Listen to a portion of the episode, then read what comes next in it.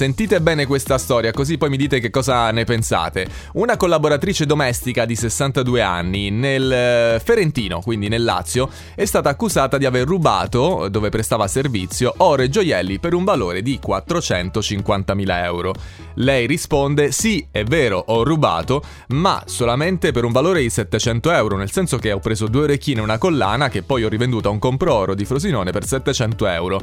La vittima, però, un insegnante, dice che in realtà eh, il tutto ammontava a 400, aveva un valore di 450.000 euro.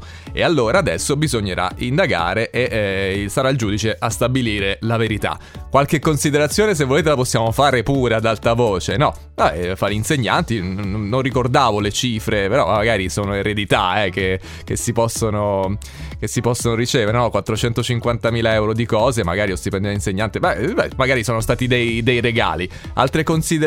No, voglio farvi la domanda direttamente. Qual è la cifra massima che si può rubare per essere nel giusto.